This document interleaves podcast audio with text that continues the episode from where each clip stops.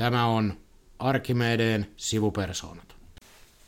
No niin, Arkimedeen sivupersoonia on tätä ennenkin tehty vaikka missä. On tehty hotellihuoneessa, on tehty porilaisen omakotitalon pihamaalla, mutta ei koskaan ennen poikkeusolosuhteissa, eli etänä.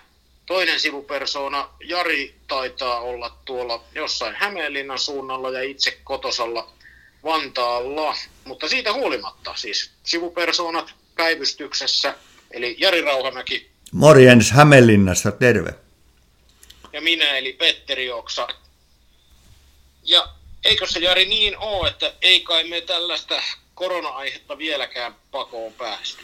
Kai siitä on puhuttava, mikä on päällä, ja kyllä se toi korona edelleenkin ihmisten ajatuksia ja mieliä hallitsee, ja näyttää hallitsevaa aina, ainakin minulla on hallinnut viime aikoina myös vähän tuota työntekoakin. No kyllä näinkin on päässyt käymään, mutta sen voisi muuten todeta, että tässä ei vanha suomalainen sananlasku siitä, että siitä puhemista puute, niin se ei pidä paikkaansa. Ei, ei, pidä, ei pidä paikkaansa. Joo, koska ei nyt koronakriisistä ei tällä hetkellä puutetta kaikissa ilmenemismuodoissa ollenkaan ole. Joo, vähän tulee korvistakin välillä koronapihalleet. Mutta pitäisikö meidän aloittaa politiikasta? Tähän kriisiä kuitenkin lääkitään, ja siis kriisin hoidon, hoidossa oleellista on politiikka.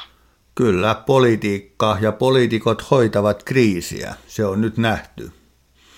Muiden tahojen avu, avustuksella tietenkin ja tukemana. Joo, meillähän tuli tässä uusi mielipidemittauskin puoluekannatuksesta. Me taidettiin puhua ehkä jossain meidän jaksossa jo aikaisemmin siitä, että nämä mielipidemittaukset saisi jäädä jopa väliinkin koronakriisin aikana, tai jos ei puhuttu, niin olisi pitänyt puhua ainakin, koska eihän näillä välttämättä selitysvoimaa tämän kriisin jälkeen ole.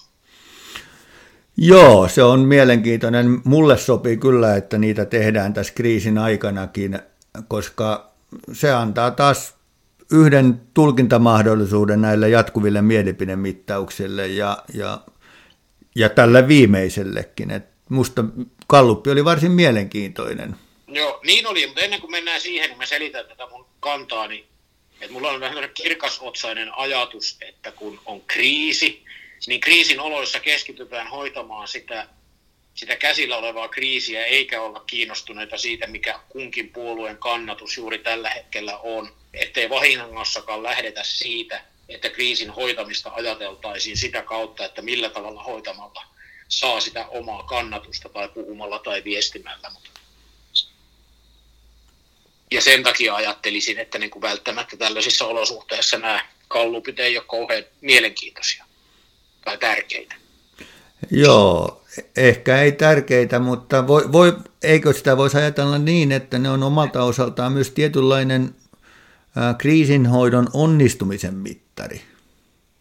Näin voi ajatella. Tokihan ne kertoo, että jos vaikka hallitus saisi erittäin huonoja arvioita tai hallituspuolueet, niin silloin olisi syytä todeta, että kriisihoitaminen menee pieleen. Juuri näin. Mutta näinhän ei käy. Mä tiedän, onko koskaan hallituspuolue ottanut sellaista loikkaa ylöspäin kuin demarit viimeisessä kallupissa?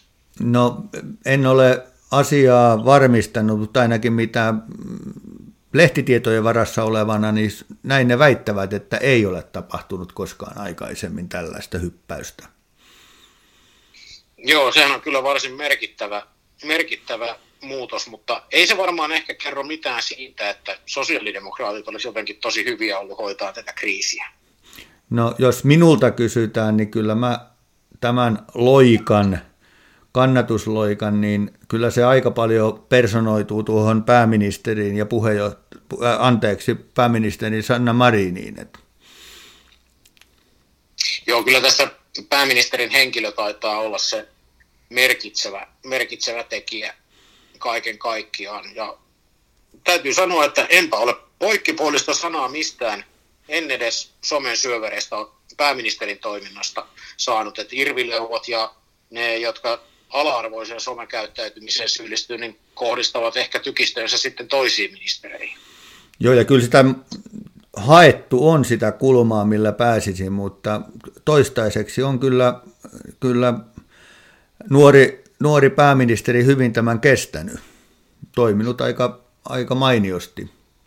Joo, sitä mun täytyy sanoa, että tota, en tiedä, onko kysymys aivan poikkeuksellista, siis niin kuin meikkaus- ja ehostustaidoista vai poikkeuksesta ihmisestä, koska mä hämmästelen sitä, miten tuoreen ja hyvinvoivan näköiseltä pääministeri näyttää. Et jos me vertaan itteeni pienemmissä kriiseissä, vaikka TES-neuvottelujen jälkeen, niin silmäpossit jo parin päivän jälkeen roikkuu varpaissa asti ja ei kyllä ulkoasusta ei voi ole paljon päätellä tässä kriisipaikeina hetkinä. Joo. Mitä mieltä saa siitä että tota, onko tässä nyt sitten osa tätä SDPn ja, jo äsken puhutun nuoren pääministerin ää, nousun takana se, että tämmöisessä kriisitilanteessa kansalaiset sittenkin alkaa kuitenkin turvautumaan ja hakemaan turvaa ja osoittaa sen myös mielipidemittauksissa niin tämmöisiin instituutioihin ja osittain myös vanhoihin puolueisiin. No eikö se ole aika tyypillinen ilmiö, että kriisissä joka tapauksessa niin kuin hallitusvalta tai valta ylipäätään, se kuka on vallassa, niin saa sitä tukea ja instituutioihin luotetaan. Ja kyllä mä luulen, että tässä niin, kuin niin sanotusti vanhat puolueet vaikuttaa sitten siltä, mutta mun mielestä kyllä huomionarvosta oli se, että tässähän tämä niin kuin, ainakaan ei, ei muihin hallituspuolueisiin, vaikka siellä sitten vanhojakin puolueita niin sanotusti on, niin ei samalla tavalla myötätuuli ole tarttunut. Ei ole, ei ole tarttunut.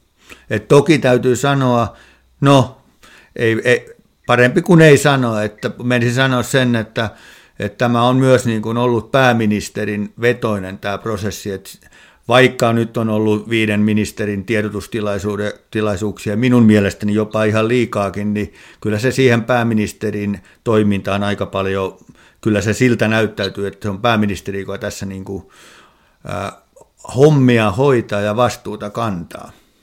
Ja näin, näin, siltähän se kai pitääkin näyttää. Kyllä, kyllä. Onko tämä tarjonnut loppuviimeksi niin oppositiolle niin aika vähän eväitä tarttua mihinkään? Aika vähän on, vähän on tarjonnut ja suuri osa oppositiota ei niitä eväitä hirveästi ole hakenutkaan. Se on enemmän ehkä ollut hallituksen kirittämistä, niin kuin vaikka tämän testaamisen lisäämisen ja muun, muun, muun suhteen, että niin kuin haetaan niin kuin lisää toimenpiteitä, vaikka sen mainitun testaamisasian osaltakin lienee se, että kaikki ymmärtää sen, että sehän on käytännössä kapasiteetin, siis testien määrä ja testausta tekevä henkilökunnan mukaan mitoitettu se testausmäärä, eikä mikään muu strateginen valinta. Joo. Että aika, aika vähän. Mutta mä tiedän, ehkä tämä, kun tämä nyt on niin voimakkaasti muutenkin tähän yhteen puolueeseen ja pääministeri sitten tämä Kallup henkilöity, niin ehkä se entisestään alleviivaa sitä, että kuinka politiikka henkil, henkilöityy ja sen puolueen veturin tai keulakuvan henkilöllä on entistä enemmän vielä merkitystä. Joo, ja näinhän, t- tätähän politiikka on jo pitkään ollut, että henkilövetoisuus on kasvanut niin kuin vaalikausi vaalikaudelta. Mutta nythän me ei voida välttää tätä. Mä ehkä tuohon äsken sanoin, että on yritetty hakea tätä kulmaa, millä olisi voinut kampittaa, niin kuuluisiko tämä presidentti, pääministeri, hallitus toimivaltasuhde kriisi tai keskustelu nyrkistä tähän osastoon? Joo, kyllä se siihen kuuluu. Et, et, se on yksi semmoinen, missä on, e, en mä tiedä, must, se on ollut musta vähän semmoinen happamemmakuinen koko keskustelu. Itse asiassa mä oon tota some, somessa pyörimistä tämän ympärillä yrittänyt vähän vähentää, että pysyy kuosissa, mutta musta siitä, mulla on jäänyt siitä vähän semmoinen happamia sanoi Kettu Pihla ja Marjosta fiilinki, että kun ei mitään muuta, niin tällä, tällä sitten kaakeretaan ja kierretään ja ja tota, nythän sitten toki tapahtuu, että nyt sitä suoraviivaistetaan tätä operatiivista juttua, mutta kyllä se mun mielestäni on kuulunut tähän vähän niin kuin asioiden hakemista, että millä nyt voitaisiin vähän näyttää, että ei tämä nyt niin hyvin mene kuin, kuin näyttää. Niin, ehkä se ei ollut niin, kuin niin iso, iso kriisi kuin jostain puheenvuorosta olisi voinut päätellä täytyy sanoa, että olen välttänyt myös somekeskustelua tästä aiheesta, mutta näin niin kuin omassa etätoimistossani olen kyllä tästä hieman lämpöä saanut lähinnä sen takia, että en ole varsinaisesti presidentti-instituution ylin ystävä ollenkaan. Mulle niin kuin ylipäätään se, että presidentti menee tällaisia sisäpoliittisia juttuja ehdottelemaan, niin kyllä, kyllä tuota saa ärsytyskynnyksen ylittymään. Joo, joo.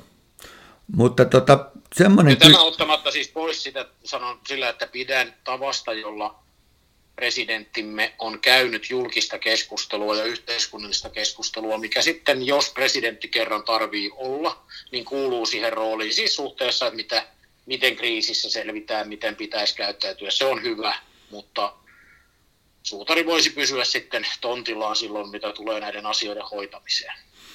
Joo. Tuota, mitä mieltä sä olet noin ylipäätään, että, että mikä tässä on kans ollut vähän semmoinen keskustelun aihe, niin saako tämmöisen kriisin aikana tota, niin sanotusti venettä keikuttaa vai pitäisikö nyt vaan olla kaikkien, kaikkien samassa ja yrittää soutaa samaan suuntaan?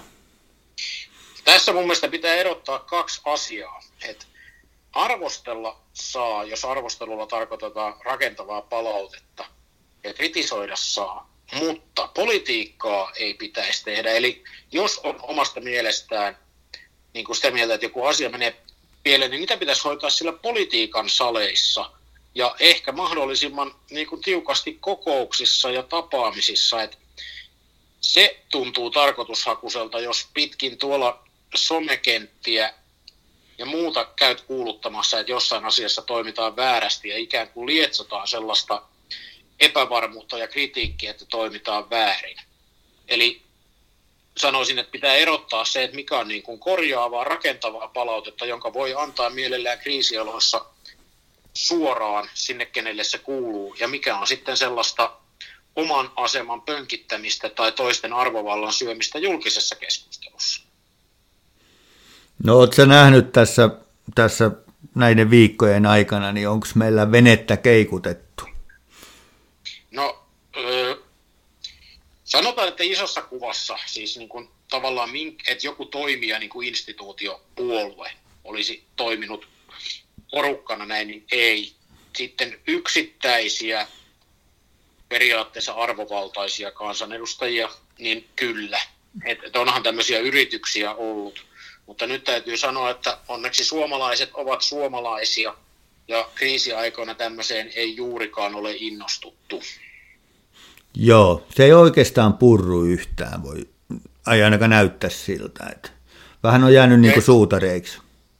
Joo, enkä mä sitä tarkoita, etteikö asioista voi, voi keskustella, koska eri asiahan on, jos miettii julkista keskustelua, että jos teet vaikka Twitterin avauksen, että ihmettelenpä tässä, että miksi meillä ei testata enempää, niin siinä on iso ero siihen, että jos teet amauksen siitä, että kyllä hallituksen olisi nyt syytä herätä siihen, että testataan enemmän. Miksi toimitaan tyhmästi?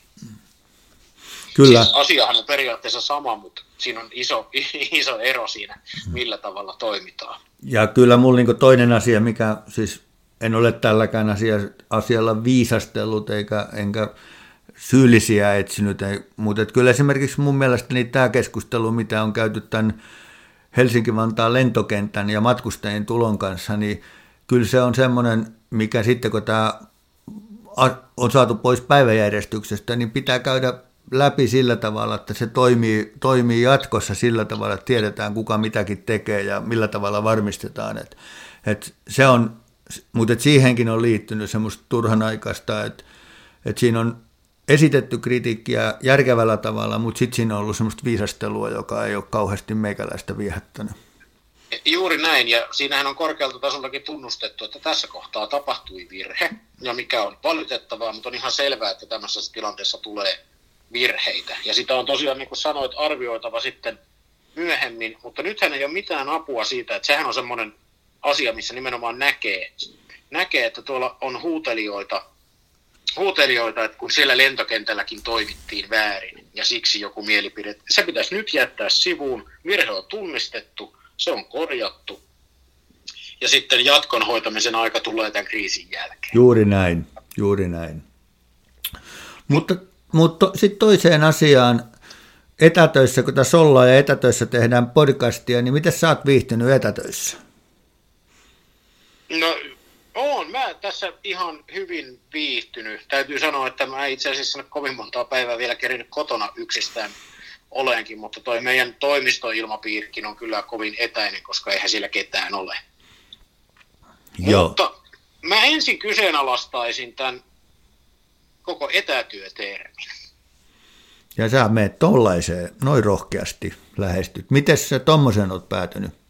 No mä päätin, että ajattelepas nyt Jari, että oot sä, sun tehtäväshän on viestiä, eli kirjoittaa erinäköisiä asioita ja miettiä niitä viestien muotoja ja keskustella ihmisten kanssa, näin niin kuin karkeasti ottaen. Juuri näin. Niin, oot sä sen etäämällä sun töistä siellä Hämeenlinnassa kuin Itä-Pasivassa? En yhtään.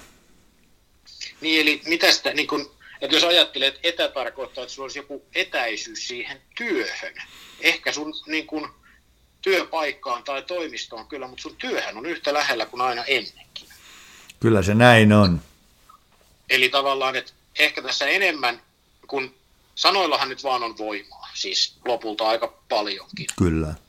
Ja miten me asioita käsitellään, niin ehkä osa näistä väärinkäsityksistä, mitä tähän liittyy, niin liittyy just tämän, tähän terminologiaan, että pitäisi puhua niin kuin siitä ajasta ja paikasta riippumattomasta työstä tai ihan vaan työn teosta niissä tehtävissä, missä on mahdollista tehdä sitä.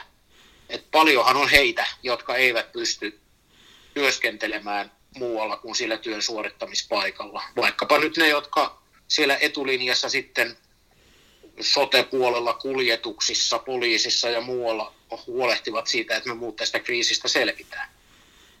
Joo. Joo, kyllä mä tuossa on ihan samaa mieltä, että, että työt, työt on ihan samanlaisia, missä, niitä, missä minäkin niitä teet, että ei se, se sitä miksikään muuta.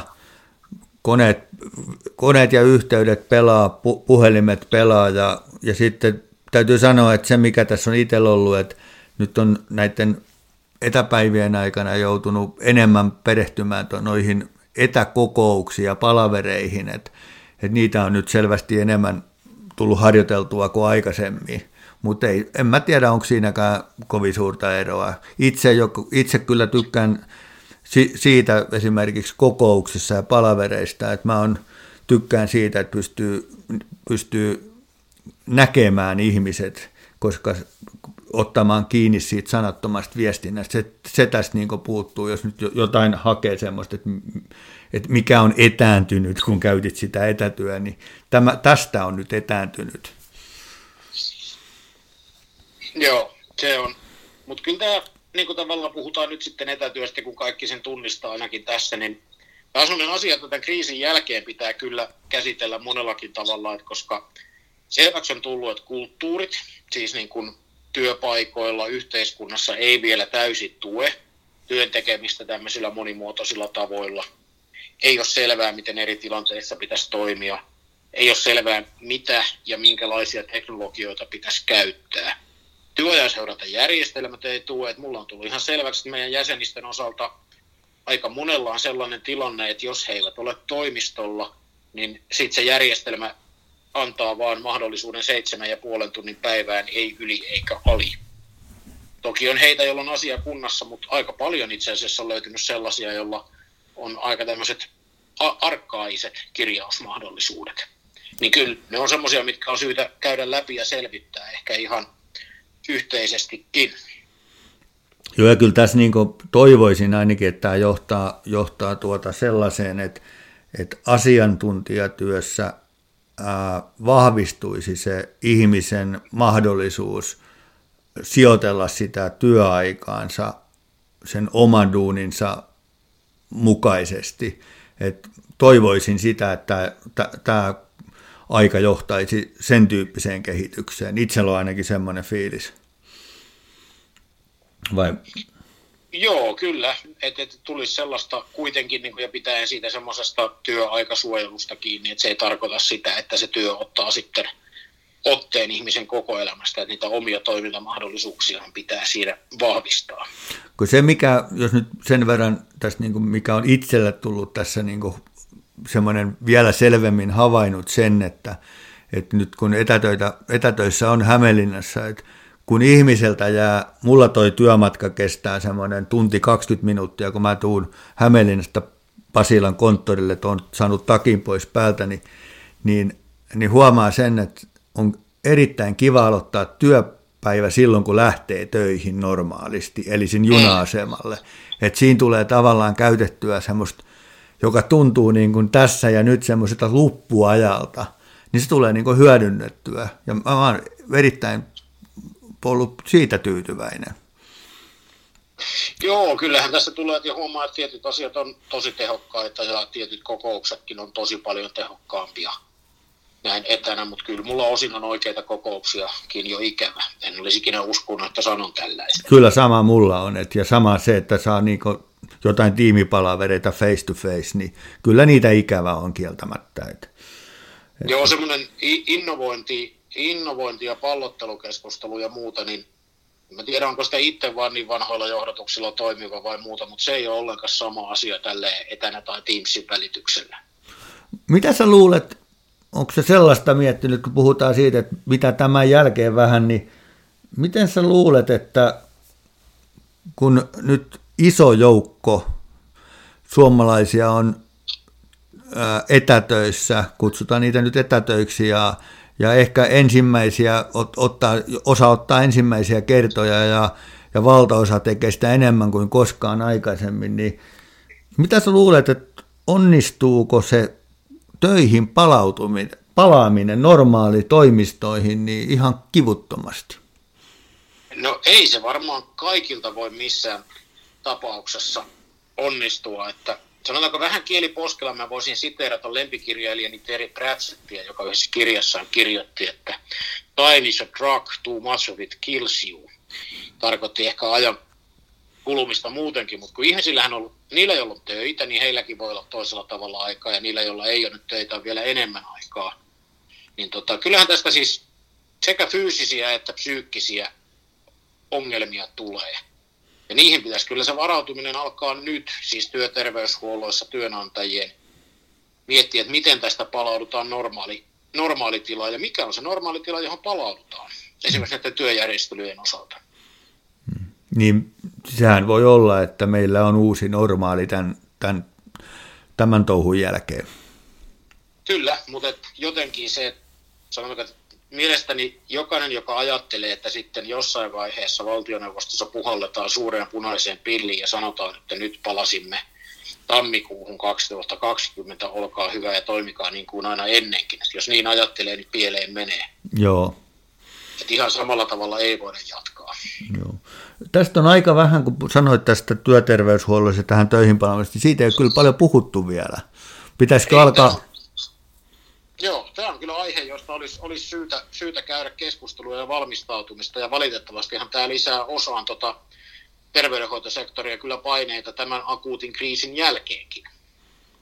Kyllä. Muuten meillä käy niin, että sitten meillä on sairaita ihmisiä, ihmisiä toisella tavalla, ja ne voi olla sitten pitkiäkin, pitkiäkin tilanteita, tilanteita hoitaa, kun töihin palataan normaalisti.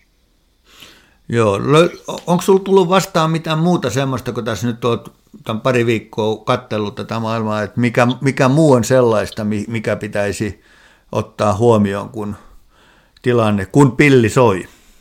No, no sitten mä otan muutaman ihan tämmöisen tota, niin pienemmän esimerkin, jossa täytyy miettiä nämä meidän valmista, valmistautumiset ja valmiudet erinäköisiin asioihin. Että kyllä tuo yrityspuolella, mä kuulen esimerkiksi esimerkin sellaisesta, että kun on liikeyritys, jota ei ole koskaan ajateltu, että se olisi koskaan tyhjä tai menisi kokonaan kiinni, niin sitä ei ole teknisesti ollut tosi hankala sulkea, kun ei ole ollut mahdollisuutta laittaa vuorokautisia hälyjä päälle tai edes teoreettista mahdollisuutta niin kuin lukita sitä kokonaan, kun on kysymyksessä ollut siis kiinteistö, jossa on ajateltu, että silloin aina ympäri vuorokauden toimintaa.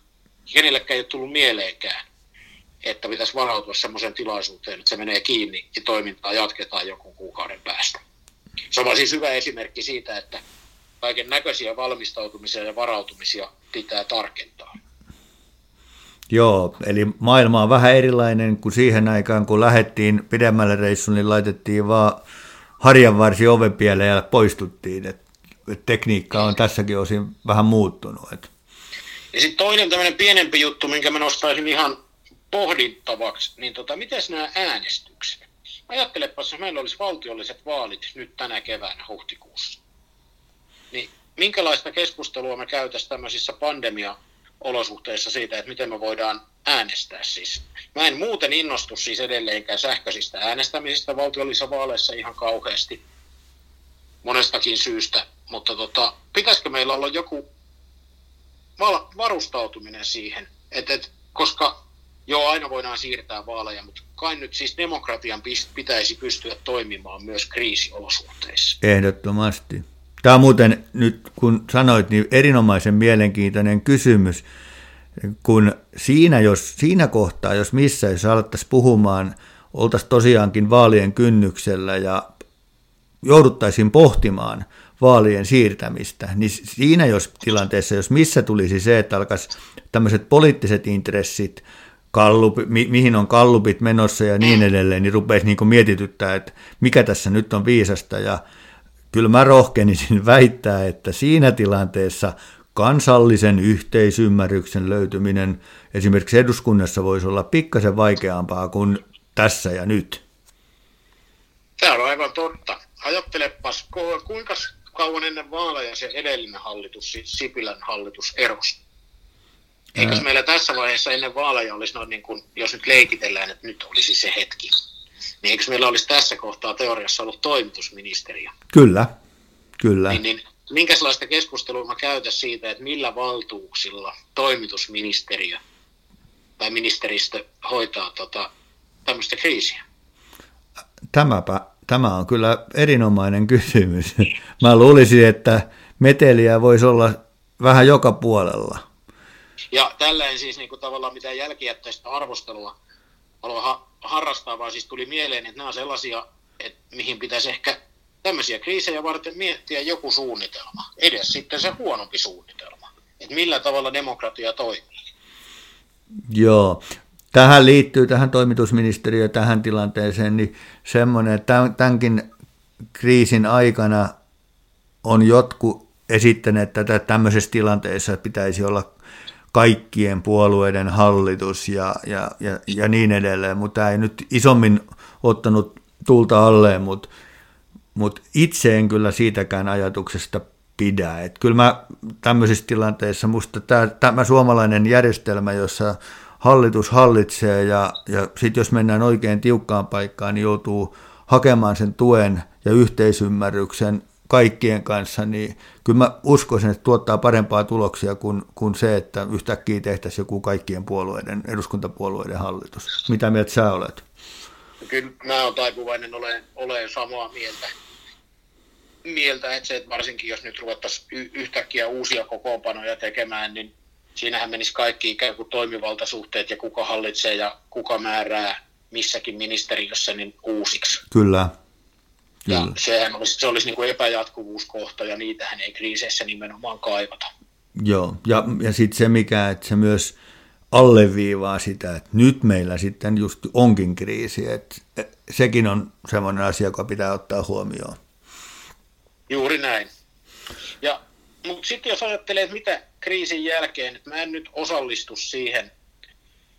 Monet yritykset, yrityksen etujärjestöt ovat jo ansiokkailla ja moninaisilla, sanotaanko monellakin tavalla ansioituneilla tavoilla huutaneet tukea ja ratkaisuja, ja siellä on paljon fiksujakin juttuja joukossa, että mitä pitää tehdä, jotta talous ei tämän takia romahda.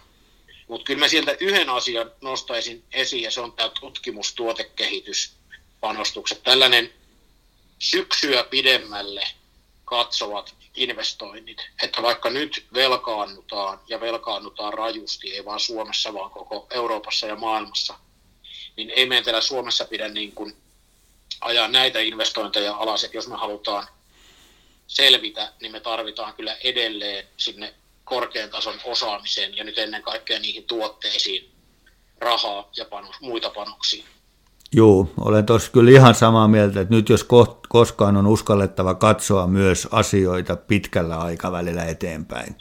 Et lyhyt, lyhytnäköisyys on tässä kyllä, voi osoittautua virheeksi, että tulevaisuuteen kannattaa siinä tuossa mielessä kyllä panostaa. Joo, tämä on semmoinen, että tästä on syytä pitää meteliä ja ehkä tässä kohtaa olisi nyt se murros, jolloin me Suomessa voitaisiin siirtää myös niin kuin lisää tähtäintä siihen, että mehän ollaan tosi hyviä tässä niin kutsutussa tieteellisessä perustutkimuksessa, josta vertaillaan kansainvälisesti niin kuin tasollisesti ja laajuudeltaan. Meillä ontuu tämä tuotekehitys tuotteisiin, esimerkiksi ohjelmistoihin liittyvä puoli, että me saataisiin niistä tänne sitä lisäarvoa laajasti, niin meidän pitäisi pystyä, ei välttämättä lopettaa sitä peruspuolta, mutta lisäämään nimenomaan tätä liiketoiminnaksi muuttuvaa tutkimusta. Kyllä, kyllä. Ja tähän mä voisin oikeastaan ottaa, mä voisin tähän loppupuolelle esittää epäortodoksisen talouspoliittisen mielipiteen. No, annappa tulla. Et kun tästä kriisistä mennään ulos, ja mainitsin tuon velkaantumisen, niin mun mielestä nyt ei oikeastaan ole mitään vaihtoehtoa, tai pitäisin sanoa, että vaihtoehtoja kun on aina, niin pidän hyvänä vaihtoehtona sitä, että jossain vaiheessa syksyllä Euroopan keskuspankki antaa luvan kansallisille keskuspankeille alaskirjata niiden ää, tota, valtioille myöntämät velat, ainakin jossain osin. Näin voi, tulla, näin voi jopa tapahtuakin. En yhtään... Hävitetään se velkaongelma. Kyllä. Täytyy muistaa, että Suomen valtion suurin velkojahan on Suomen valtion omistama Suomen Pankki. Kyllä. Ja koska rahahan on velkaa, sehän ei ole mitään muuta kuin velkaa, niin kuin määritelmänsä mukaan. Kyllä. Niin, niin tota, nyt kun sitä rahaa lisätään rajusti tällä hetkellä, niin todennäköisesti näissä kriisioloissa markkinat eivät ehkä edes kauheasti keikahda, jos se velka osin sieltä hävitetään. Koska nythän tämä näyttää, että tämä globaali velkaantuminen tästä aiheuttaa niin perinteisellä kotitalous, siis niin kuin tällä infantiililla vertauksella siihen, että millä tavalla kotitaloudet hoitaa velkojaan, niin no, ei tule koskaan tapahtumaan sitten valtiotasolla. Et niin kuin joskus ennen valuutoista sitä pilkun paikkaa siirrettiin, kun devalvoitiin ja revalvoitiin, niin nyt saattaisi olla sitten tässä velkojen kohdalla vastaava edessä. Joo, se jää nähtäväksi, että mitä, mitä tulee sillä sektorilla tapahtumaan.